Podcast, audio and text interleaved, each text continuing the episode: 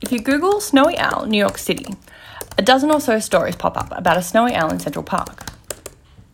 The owl has become a bit of a celebrity, in part due to a popular Twitter account called Manhattan Bird Alert.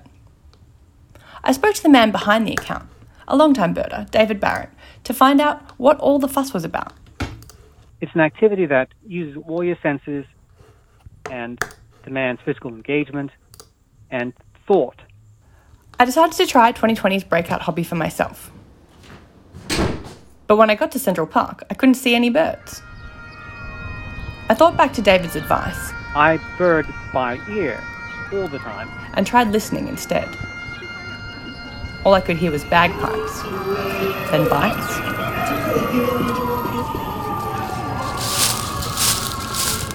But eventually, I made my way to the pond, where I found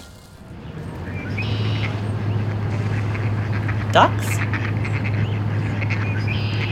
I sat for a while, feeling disappointed in my lack of birding prowess. And then, a particularly sleek duck with a shiny blue head caught my eye. Back at home, I googled blue-headed duck. The first result? Rare blue-headed mallard. Maybe I'll be a birder yet.